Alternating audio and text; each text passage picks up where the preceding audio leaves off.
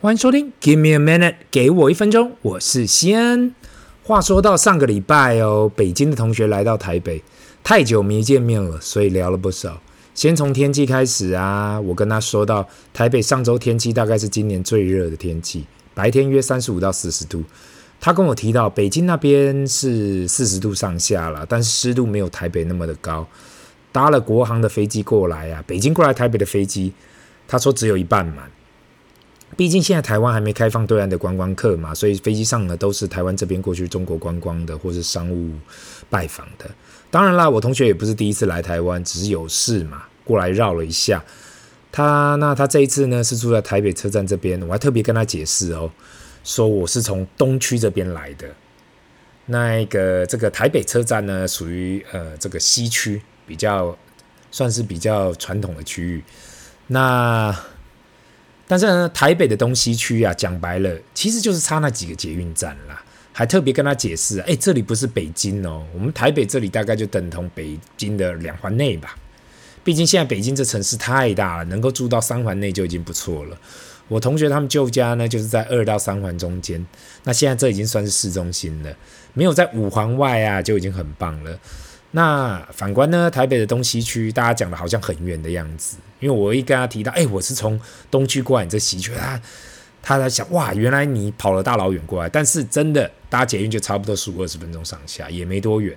反观北京呢，他们东到西，如果你不是在三环内，那就是打大老远来的。那北京跟台北呢，这个距离三个半小时飞机的城市啊，差距其实很大。那我就提到了嘛，台北现在走的就是小而美。你说真的要跟北上广三个大都市比，这已经是非常困难的。那看到这些大城市呢，都是千万人口起跳的，高楼大厦林立，满城市都是地铁站，特别是外资企业多。反观呢，台北市如果有住在是住在台北的人或来过台北的人，应该了解，就是现在目前就是慢慢走进，就是商业跟人文并进。我从来不会觉得台北的小而美会比较差，毕竟这个许多这个城市啊，就是包含许多精华的所在。聊着聊着，我同学也认同这样的观点。全世界跑了那么多个城市嘛，大都市有它独特的一面，小城市有它特别的地方。有时候放慢脚步，看了一下周遭这个城市，才知道原来自己居住的地方的美好。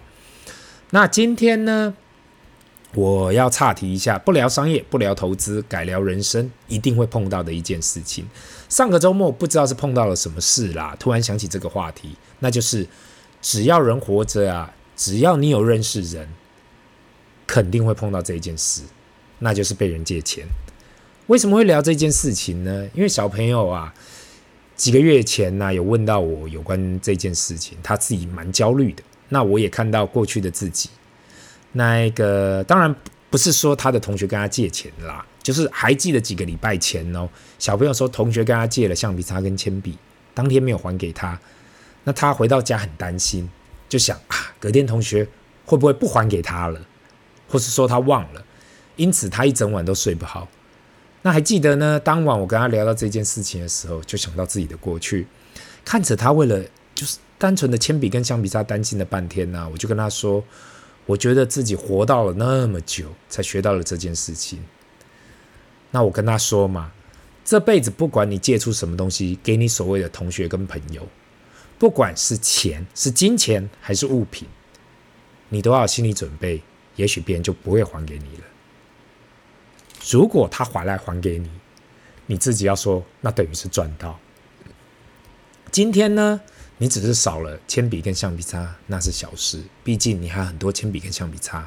未来还会有人找你借更多更有价值的东西，那才是重点。那就是那一晚呢，或许。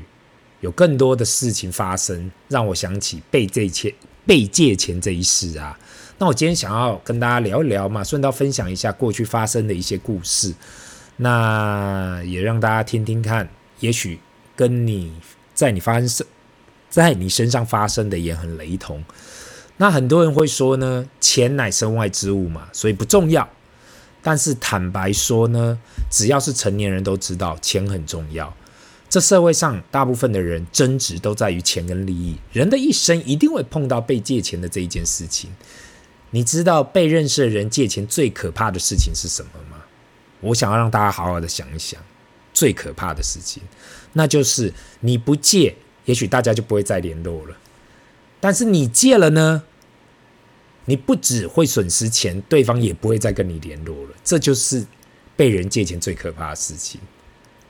你知道，更可怕的呢，就是来借钱的人还会跟你套交情啊，情绪勒索你，希望你因为有钱借给他。最怕听到那几个字：诶，你不借给我就不够朋友哦，不够兄弟哦。或是讲你怎么那么小气，这点钱也不借。真的要讲啦，从我小学开始就有碰到这样的情境，实在有太多太多的故事了。今天来一一回忆一下。话说到小学的时候啊，你知道那时候大家手上其实都没有钱啦。你要想到几十年前，大家手上都没有钱，连一点零用钱都没有，所以你说要做什么事情也很难。但是如果你说偶尔手上有点零钱，请请同学喝包福利社的袋装冬瓜茶。或是吃个小零食还可以，我记得是那个乖乖或是怎么样的。但如果同学突然要跟你借个午餐便当钱，那时候福利社有卖便当吗？我记得好像新台币五十还是以内的啦。那或许自己手上不够，他就到处跟大家说啊，他之后会还。那时候我想到啊，如果周遭的都借嘛，那多多少少拿个十元二十元出来，应该还好吧？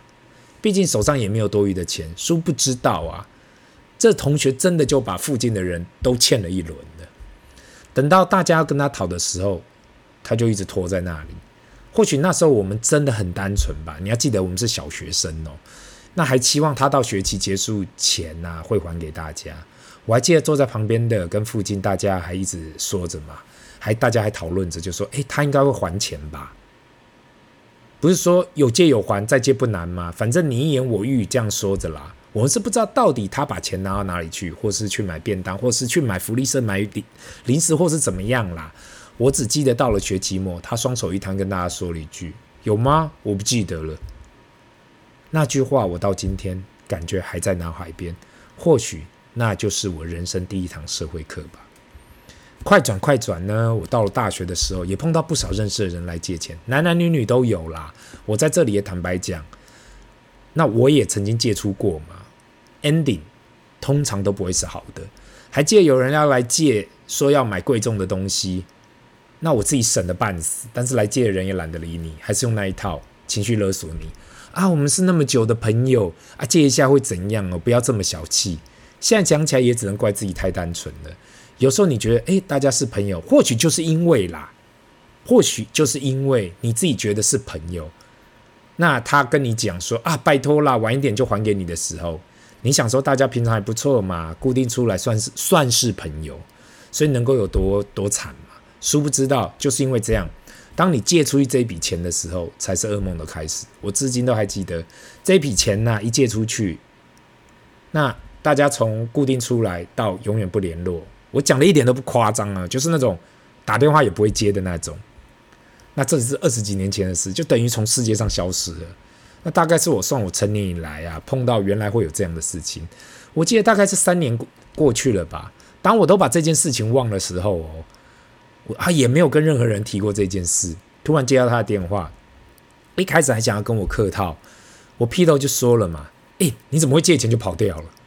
他也说要还我钱，只是就到，所以我们就约了一个时间嘛。只是当我们碰面的时候，才让我学到这一件事，那就是。当钱还在自己手上的时候啊，是别人拜托你；当你钱借出去的时候，那就是你拜托别人的。那你要看人性呐，就是看一个人还钱的样子。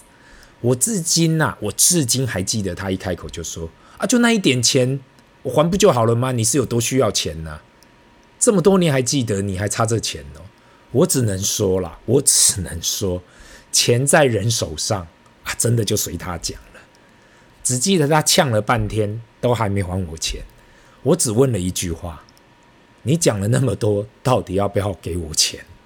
这时候他才心不甘情不愿把钱给我了。我内心的 OS 就是：你把人当朋友，好心把钱借给人，但是原来这社会跟人性就是这样。当他需要你的时候，拜托你半天，套朋友、套兄弟，到了最后又回归了现实。经过了这件事情呢，其实我很怕来。就是很怕任何人来找我借钱，但是人在江湖走，怎会不中刀？人生当然会有发生更多这样的事情，各式各样的理由我都听过。那有人跟我说啊，要买贵重礼物给女朋友的，那我就说那怎么不刷卡，或是不要买那么贵就好啦，反正扯了半天。那这种就是地雷区嘛，而且最怕最怕就是碰到这句话，就是诶，你有多少就借多少啊，是朋友的话就借，不借的话就不是朋友啊。讲这种话就是真的是听起来就很讨厌。也有碰到那种说要借钱给人家看，当那种实力证明的，更有碰到那种借一点点，也许几十块美金、几千块台币，但是永远不还给你的那一种。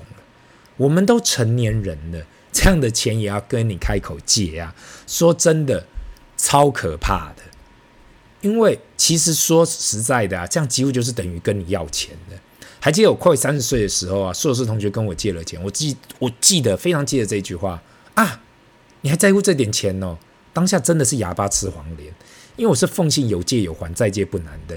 信用是人最重要的一件事情。更惨的是后来他还到处去抱怨说啊，说我很小气，因为这一钱还要来跟他讨。我们都成年人了，要特别去解释这件事情，会不会太累了？那其实呢，我本人还有太多太多这样的故事。回归到重点，到了现在，我只会跟我小朋友说，被借钱这件事情呢、不借你不借啊，你就是损失一个朋友或是一个认识的人嘛。但是你借下去的当下，你要有心理准备，你可能朋友也做不成，钱也没有了。那最后呢，他到底有没有拿回他的铅笔跟橡皮擦？好险，这一次是一个好的剧本，最后他有拿回来。所以隔天回来，晚上回来，他非常的开心。那这也是给他的一个教训。今天的分享就到这里，让我们进入 Q&A 的时间。第一个问题：早安，本集对古海老韭菜注意很大。除了分享本集给其他韭菜伙伴，今期也将奉行只买不卖的投资策略。回溯过去，股市指数的确持续向上，只买不卖，只要时间够久，胜率必然很高。